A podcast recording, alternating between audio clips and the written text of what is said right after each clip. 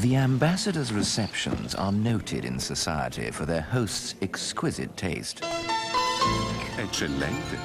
Monsieur, Miss Ferrero Rocher, you're really spoiling us. Hi, look, I just, I just, I just, I just and uh, uh, uh, and I think uh, we should be protecting brilliant civil servants from that kind of publicity.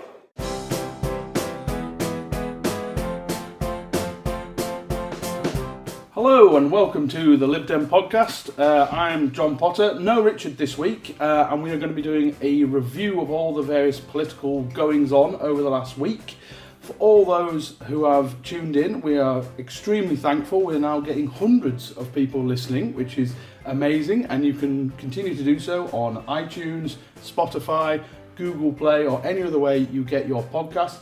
If it isn't on one of those ways, let us know and we'll make sure it goes onto your stream. Uh, and if you've got a chance, give us a like, give us a review, because it allows other people to find us more easily. And I'm excited. Richard's off uh, campaigning in the Brecon and Radnorshire, so I'm joined by Lisa Smart. Thanks for having me. Very, very welcome. So, uh, uh, for all those who don't know who Lisa is, who are you, by the way?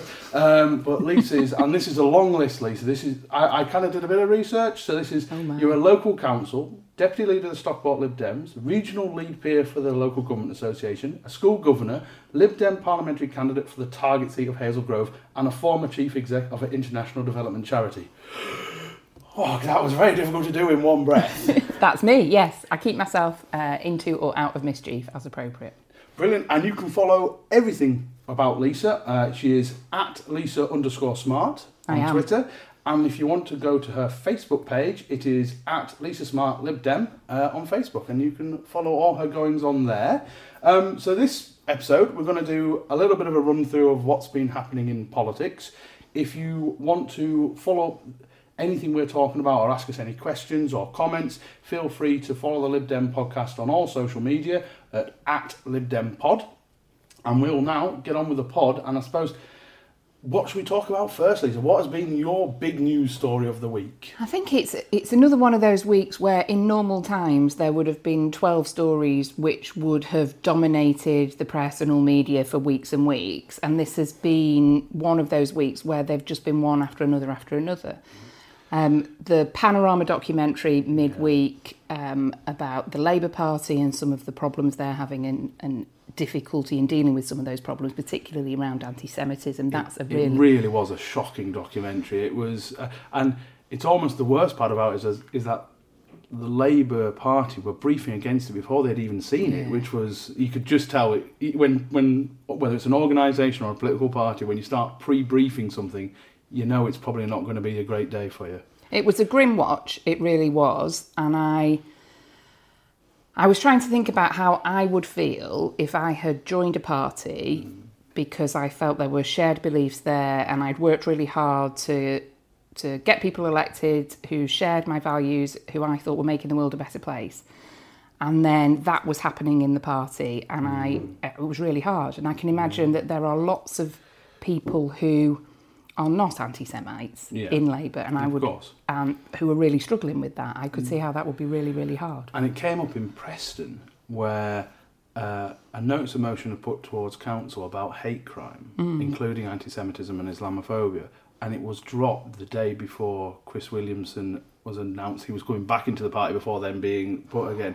So you can just imagine some of the Labour councillors who, who I have absolutely no doubt were putting that in for the best intentions, but actually withdrew it because they thought we're, we're just in for a, a kicking regardless of anything we do at the moment. I think it's just it. It's very dark stuff. It's mm. really dark stuff, and they say anti-Semitism is a really light sleeper. And as somebody who's descended from Jewish people who mm. fled the Nazis, Yeah. it's it's too light a sleeper and i think we need to all everybody regardless of whether you're involved in politics or not stand up when we see this stuff and say that that's not okay And I, I, I think one of the most terrifying stories I saw was not from Panorama, but from I was say probably a month or so ago. I was probably watching Newsnight, and they said, and this guy said, oh, "Oh, Jewish families know to have a suitcase ready," yeah and that's the kind of background to this. And and it, the way Labour have dealt, they couldn't have dealt with it any worse. Yeah, and that's the problem. And and the good people within Labour, within the Labour Party, are now completely stuck in the middle. And I do wonder if this is now starting to affect the Corbyn aura within the. La- I mean, there's still the absolute fanboys, but it, where Labour go and how they've dealt with it, I just it, it's just it's dragged on for three years. It, uh, yeah, I think for at least three years, I would say, I would agree with you on that. I think there are people who are not involved in politics but who vote and take their vote really seriously. And you can imagine how they would look and think, well, if they can't sort this out, how on earth can they sort out the country? There are many, many big issues, not least how communities inte- integrate with one another, how communities, uh, how individuals behave within their community. And I think it's really hard, it would be hard for people who maybe were somewhat Labour minded to say, well, if they can't manage this and they're making such an appalling mess of this, Yeah. and the message that sends to people about what they see as important, how can they run the country? And it just goes into the narrative of Labour not being ready for office. And that's there's you know whether it's Brexit, whether it's anti-Semitism, there's a whole kind of that it doesn't seem like a robust party that's ready to move on from just being a happy opposition, even though they can't mm. get that right either. So I I mean the, the problems within Labour are now. I say about that we've got probably the worst government Yeah. in terms of polling in such a long time, probably since the the the, the scandals before Blair came in, and Labour still can't make any movement on him. I mean, Corbyn now has the worst ratings of any opposition of all time. And you can see why. Yeah, When you look at any competent main opposition will be mm. able to make mincemeat Yeah. of the the current government and what's likely to come as the next government. And it's really it's unusual and I think we're all very unlucky in this country at having the worst government and the worst opposition in living memory. and that's why I think politics is so so fractured at the moment mm. because very very very few times I can ever remember that a an opposition and a governing party are both split and and dysfunctional. But there's there's split. So so all political parties are coalitions of people who can generally coalesce around a set Yeah. of core values. At the moment, you're looking at the Conservative Party and the Labour Party, and all you can see is splits, and all you can see is factions, and that's not healthy for democracy. As a Liberal Democrat, I look at our party, I look at our leadership election that we've got going on, I look at the newly elected Lib Dem councillors kicking ass and getting stuff done in their area for their residents, and of course, I feel, my goodness me, I'm in the right place. Yeah. But also, I feel really proud that we're united around a set of values and that we're united in getting stuff done. And it, it must be horrible, genuinely horrible, to be one of those decent people in other parties at the moment where you're trying to get stuff done and you went into all of this with the best of intentions and the best hopes and it's you just can't get stuff done that you want to get done because everybody around you is tearing strips out of one another. Yeah, but you mentioned about uh, Lib Dem councillors and working on the ground. What we should say, and I meant to do it at the top of the of the episode, but I forgot, is congratulations uh, to the Bridlington North people in Yorkshire, in the East Riding Authority, who are the, The liberal heartland of Lib- Bridlington North. Yeah, that's right. But it was a. So what happened on Thursday this week uh, was that Mike Heslop Mullins had an absolute monster win from and against the Tories, winning a seat off the Tories in Yorkshire, um, getting forty three percent of the vote, having not even stood a Yeah. candidate last time round. Uh, so congratulations to to Mike and that team. That's all, always great to share good news. But it also highlighted. Did you see the the drop in the Tory and Labour Mm. vote? It was a it, the combined drop was sixty nine percent. It's in the East Riding, isn't it? And this is an area where, by and large, um, Leave was the, the winner in the referendum there. And I think it's it's really encouraging as a Lib Dem. I think it's really encouraging for democracy because I think it, it shows a point that we Lib Dems have banged on about since the dawn of time that if you uh, work with your community on issues they care about, talk to them and listen to them about stuff they care about, sometimes they'll vote for you. Yeah. And I think it's really encouraging for us as a party and for the people of Bridlington, but for us as a party to see this sort of result coming this week. and, and and it highlights not only the, the mantras that people at ALDC and uh, other organisations with the Lib Dems say about you know picking a ward and win it, but also just standing a candidate. Yeah. That's it. You know that you, you never know what can happen in politics, and and we, we now know what's coming up is that the Brexit Party are going to have their first local party by-election candidates coming up, I think in Gloucester. Um, so that will be an interesting dynamic in itself because it will be the first time, because the Brexit Party aren't going to do anything without a local government base. So this will be the first time they're doing something, so it'll be interesting. It really will. Uh, we've seen a couple of councillors, and I don't know if it's more than that, have defected from other parties Hmm. to the Brexit Party, haven't we? But they haven't won an election No. yet, a local election. No. So it, it, no. So I mean, where the shifts of politics go, I mean, the Brexit Party is going to be part of that now. Wh- Whichever leader uh, the Tories choose, or whichever Boris the Tories choose, um, and that kind of leads us on to the, one of the other the other huge story, which kind of could seem a little bit of a kind of a Westminster politics bubble sort of story, but the the sacking of Sir Kim Darroch, the the ambassador for the US, is actually very scary for any politician that believes in the the sanctity of the civil service and then being able to be do a neutral job. It was a very very ugly affair. Yeah, so it was an enforced resignation, I think, rather than a sacking. And I think it's, well, we're through the looking glass in terms of diplomacy by Twitter, aren't we? Yeah. And having read around this issue all throughout this week, it's there are only so many people who could have leaked this information Yeah. uh, on the diplomatic telecoms, Yeah. and most fingers point towards senior politicians as the likely or possible. Has Gavin suspect. Williamson been accused yet? I don't know. But yeah, but the way it kind of played out, I mean, I've always taken the position whatever decisions are made, it's never the officer's fault. In a council, whether that's obviously people like ambassadors, the politicians have to take charge of it. He has done. Sir Kim has done exactly what His an job. ambassador should do. Is give a, a pre- and you can just imagine what the American ambassadors are saying about Brexit to their counterparts over in Quite. Washington. Um, so the idea that a well, Trump has a hissy fit about anything, so it's not really a, a good guide to what's outrage and what isn't. But you have to protect the neutrality of the civil service, otherwise they won't do their job, and then we all suffer as a consequence. Yeah, agreed.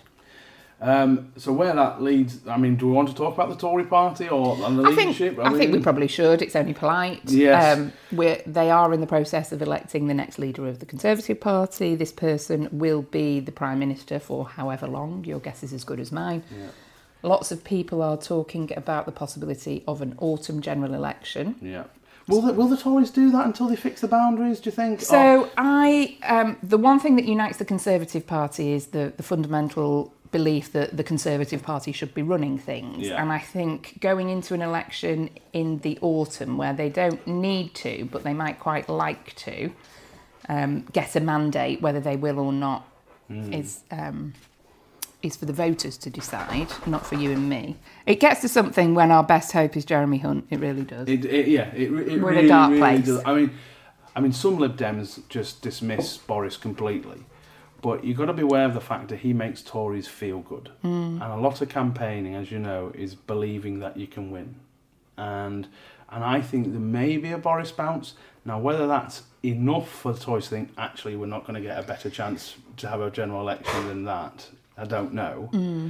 Um, but I, I can't. I don't know. I still think the Tories would wait for boundary changes before doing yeah. it. So I, I think whoever becomes the leader of the Conservative Party and whichever of the candidates would have become the leader, they would have had a small bounce. yeah. I think just how people work, because there's not really been a government for a while. Mm-hmm. They've been in this holding pattern for a leadership election. The Theresa May era was not the Conservative Party's finest hour, and I think people will be looking at something new, and they'll, whoever it, it is or would have been would get a bounce. Yeah. How that, how long that lasts, how big that is, and how long that Mm. lasts, I don't know. I think you're right. They might think about it for the autumn because we've got the next Brexit deadline being the back end of Yeah. October, and we've got varying degrees of certainty about it's do or die. Yeah. We'll drive the bus off the edge of a cliff just to make sure I get elected, selected as the leader, and then elected as It, it'd be interesting. I mean, how, I mean, how likely do we think that no deal is now? Right, uh, uh, Increasingly. Yeah. Right now, if you were to to put your money on it right now, are we leaving on October thirty first? No. Um, partly because I think the Commons will do something, even if it's revoke, which is what I'd like um, Yeah. MPs to do because it's it's been tried, it hasn't worked. Let's do something else. Let's Yeah. stop Brexit. Let's concentrate on all the other things that matter to our communities, to our country. Yeah. I think that there is a majority against No Deal. Yeah. What that might mean, though, and I think look at some of the Labour MPs who've repeatedly voted against a deal, does that mean they would vote for the lipstick on a pig of the existing deal? So, an existing deal, the existing deal tied up with a bow, would they vote for that? Maybe, actually, Mm. Yeah. because they think it's better than no deal. Uh, apart from uh, Caroline Flint, who said, "Oh well, Caroline Flint, to be fair to her, said she would rather have no deal than revoke." Now, and the numbers are so tight in the Commons now Yeah. that even a couple of Caroline Flints from the Labour side, Exactly. I, I call, and that's why the the Brecon and Radnorshire by-election is so important. It, I mean, there was a vote this week that was won by one. Yeah. This was a the the Dominic Grieve. Um, uh, a motion again. It was all to do with no deal and making sure Parliament's not Yeah. uh, prorogued and all the rest of it. So It was about making sure that a report comes on a regular basis, and that means that Parliament can't be prorogued because that report has to come. yes, And we're in. So the people who are having a very good Brexit are those constitutional yeah. experts. Dominic Grieve is is become like a kind of a, a rock star Remainer from from from, from yeah, himself. it- the bar's in a particular place, isn't it? But it's the people who understand the rules and who know how to use the rules are having a very good Brexit. Yeah, yeah. Um, and so we move on from uh, Brexit to the EU Parliament. Obviously, has sat for the first time, uh, and sat since we did our last uh, podcast, myself and Richard. Uh, and Brexit party shenanigans seems to be the the main one. Now, is it best to ignore, or to their or to criticise and expose their stupidity and their ridiculousness because they love the attention? Of course they do. You And- don't behave like that if you're not looking for attention. Exactly.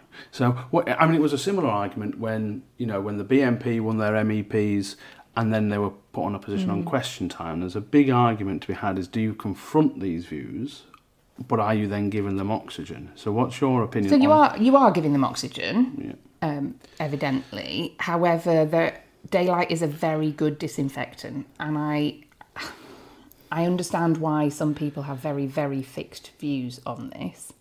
My sense is that you take people on and take on the arguments, and you play the ball Yeah. um, in these discussions. That's my sense. Some, does that mean you're going to get everywhere, get anywhere all the time? Absolutely not. And we've all had conversations on the doorstep where it's just a, a waste of everybody's time for you to go round and round in circles. And I think the Blair years showed us that even if those sorts of views have been kind of marginalised, they simmer in the background. Again, a bit like yourself, my view more often than not is to challenge it Yeah. because the all because they're not being um, you're not if you refuse to challenge them, they get oxygen Yeah. anyway. I agree with you, and I think you challenge it best on the doorstep, you challenge it best on the streets, and you challenge it best by getting stuff done with your community in your community. Yeah. And I think pointing from the outside and going, you're all wrong, and let me list the number of ways in which you're wrong is rarely a very effective way of persuading people round to your way of, of thinking. And I think getting stuck in with your community and being part of that community is how we best represent those communities. Okay, all right, very good. I'm trying to think of anything else of massive note has happened this week. It seems like a, it seems like we've had a lot, but now I'm struggling to think of anything else we can talk about. We Well- seem to have been very succinct with these.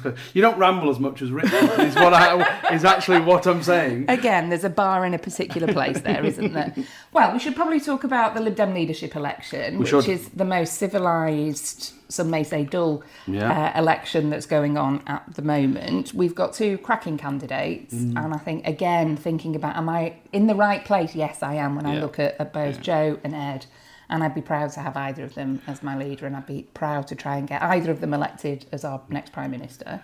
I think one of the, the the things that's come out of that I've noticed the most is people saying, "Bloody hell, this is a really difficult decision." which is a fantastic What a great to position to to be in. yeah. Yeah. I heard somewhere this week, and I can't quite remember where, that one of the camps had estimated that turnout was about a third. Yeah, somewhere I saw there, that as well. Yeah. Mm. Which I think is really quite interesting, and I wonder how much of that is people having to think about it, Yeah, I don't actually not know. yet making their minds up. I don't know what the average turnout for a Lib Dem leadership is. Actually, that would be. higher than that, or in Yeah. previous years it's been higher than that. There is, of course, some thinking about this has been a primarily online ballot. yeah. So if the party has a functioning email address for you, Yeah. it will ask you to vote online. If it doesn't have a, an email address for you or you've opted out of emails, Yeah. it will send you a paper ballot. And I, I think that can, as we know, um, different methods of voting have an impact on turnout figures. Yeah.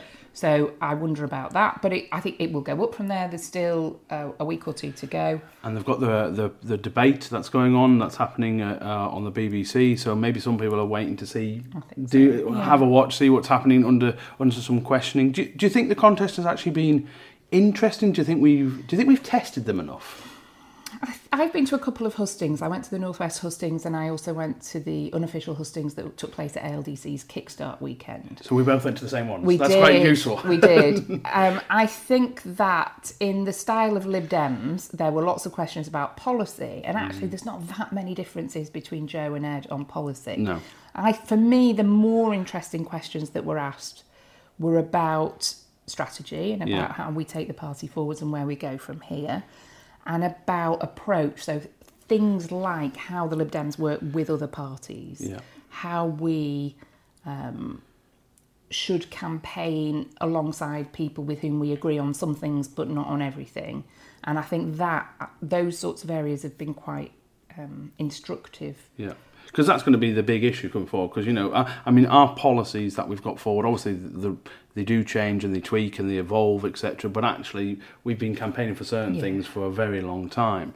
Now, I don't know if you want. I mean, have you come out in publicly yeah, in yeah, favour? I'm supporting Joe. Okay. And I'd be happy with either. I think they're both Yeah. really good candidates, but I'm supporting Joe for a number of reasons. But the main one is I think she has a more ability to reach out to people who are not yet Lib Dems, those people who don't yet realise they're Lib Dems, Yeah. and she can communicate with them. I think in a, in a a more accessible way. And it is interesting that we've seen a couple of barbs being thrown Joe's way from Corbyn, from the SNP, and as you expect, but maybe that's a sign is that maybe they think she's going to win as well. What's that And- Gandhi quote? First they ignore you, then they laugh at you, then they fight you, then you win. Yeah, that's right. It. um, right, brilliant. There you go. There you go. That's our challenge to the leaders. Um, but no, I think the leadership contest has been good. I think uh, it's been so refreshing compared to the Conservative one.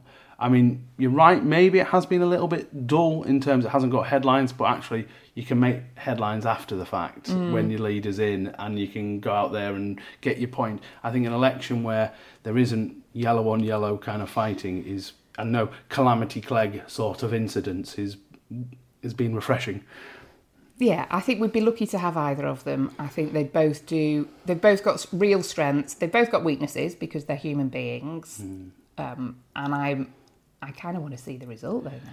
I do, I do think, I think the difference I spoke to, I, I have voted for Joe. No, I, I did that. I, I mean, I was, um, I, I always thought I was going to vote for Joe, and then actually, to be fair to Ed, he had a really, really strong two hustings. and Yeah. I was there. I, and I think Ed's main strength is his, um, his very technical thought process has come come out of it, and even even things where he's been testing things that are quite awkward, such as his the initial um, when he was in coalition, his work with fracking companies, uh, and actually how he then explained, look, he put the regulations in that meant the fracking that's happened that had to be stopped just round the corner from where we live here um, was an important point where the fracking industry couldn't get past it. Um, so again, it's about being in the room and doing some good rather than shouting from the outside. Um, but no, but I did. I have voted for Joe. Um, Just in the interest of balance, I have family members who have voted for Ed, Yes, who are and- actively and- campaigning for Ed. and So and if Richard was here, he has come out publicly in favour of Ed as well. And uh, like I said, I think Ed has t- had a better campaign than I thought he was going to have, and actually, I think it's going to be closer than I thought it was going to be as well. And suppose uh, a final thought: the best gift we could give a new leader is again to win the Brecon and Radnorshire by-election. So. Um, it's now only in the final couple of weeks of that It election, is, so postal votes arrive next weekend. Yes, that's right. So this is the key part of the election. I'll be there in the final week. I'll be probably doing some podcasts as well as you know doing what I should be doing, which is knocking on doors and campaigning and make sure we win.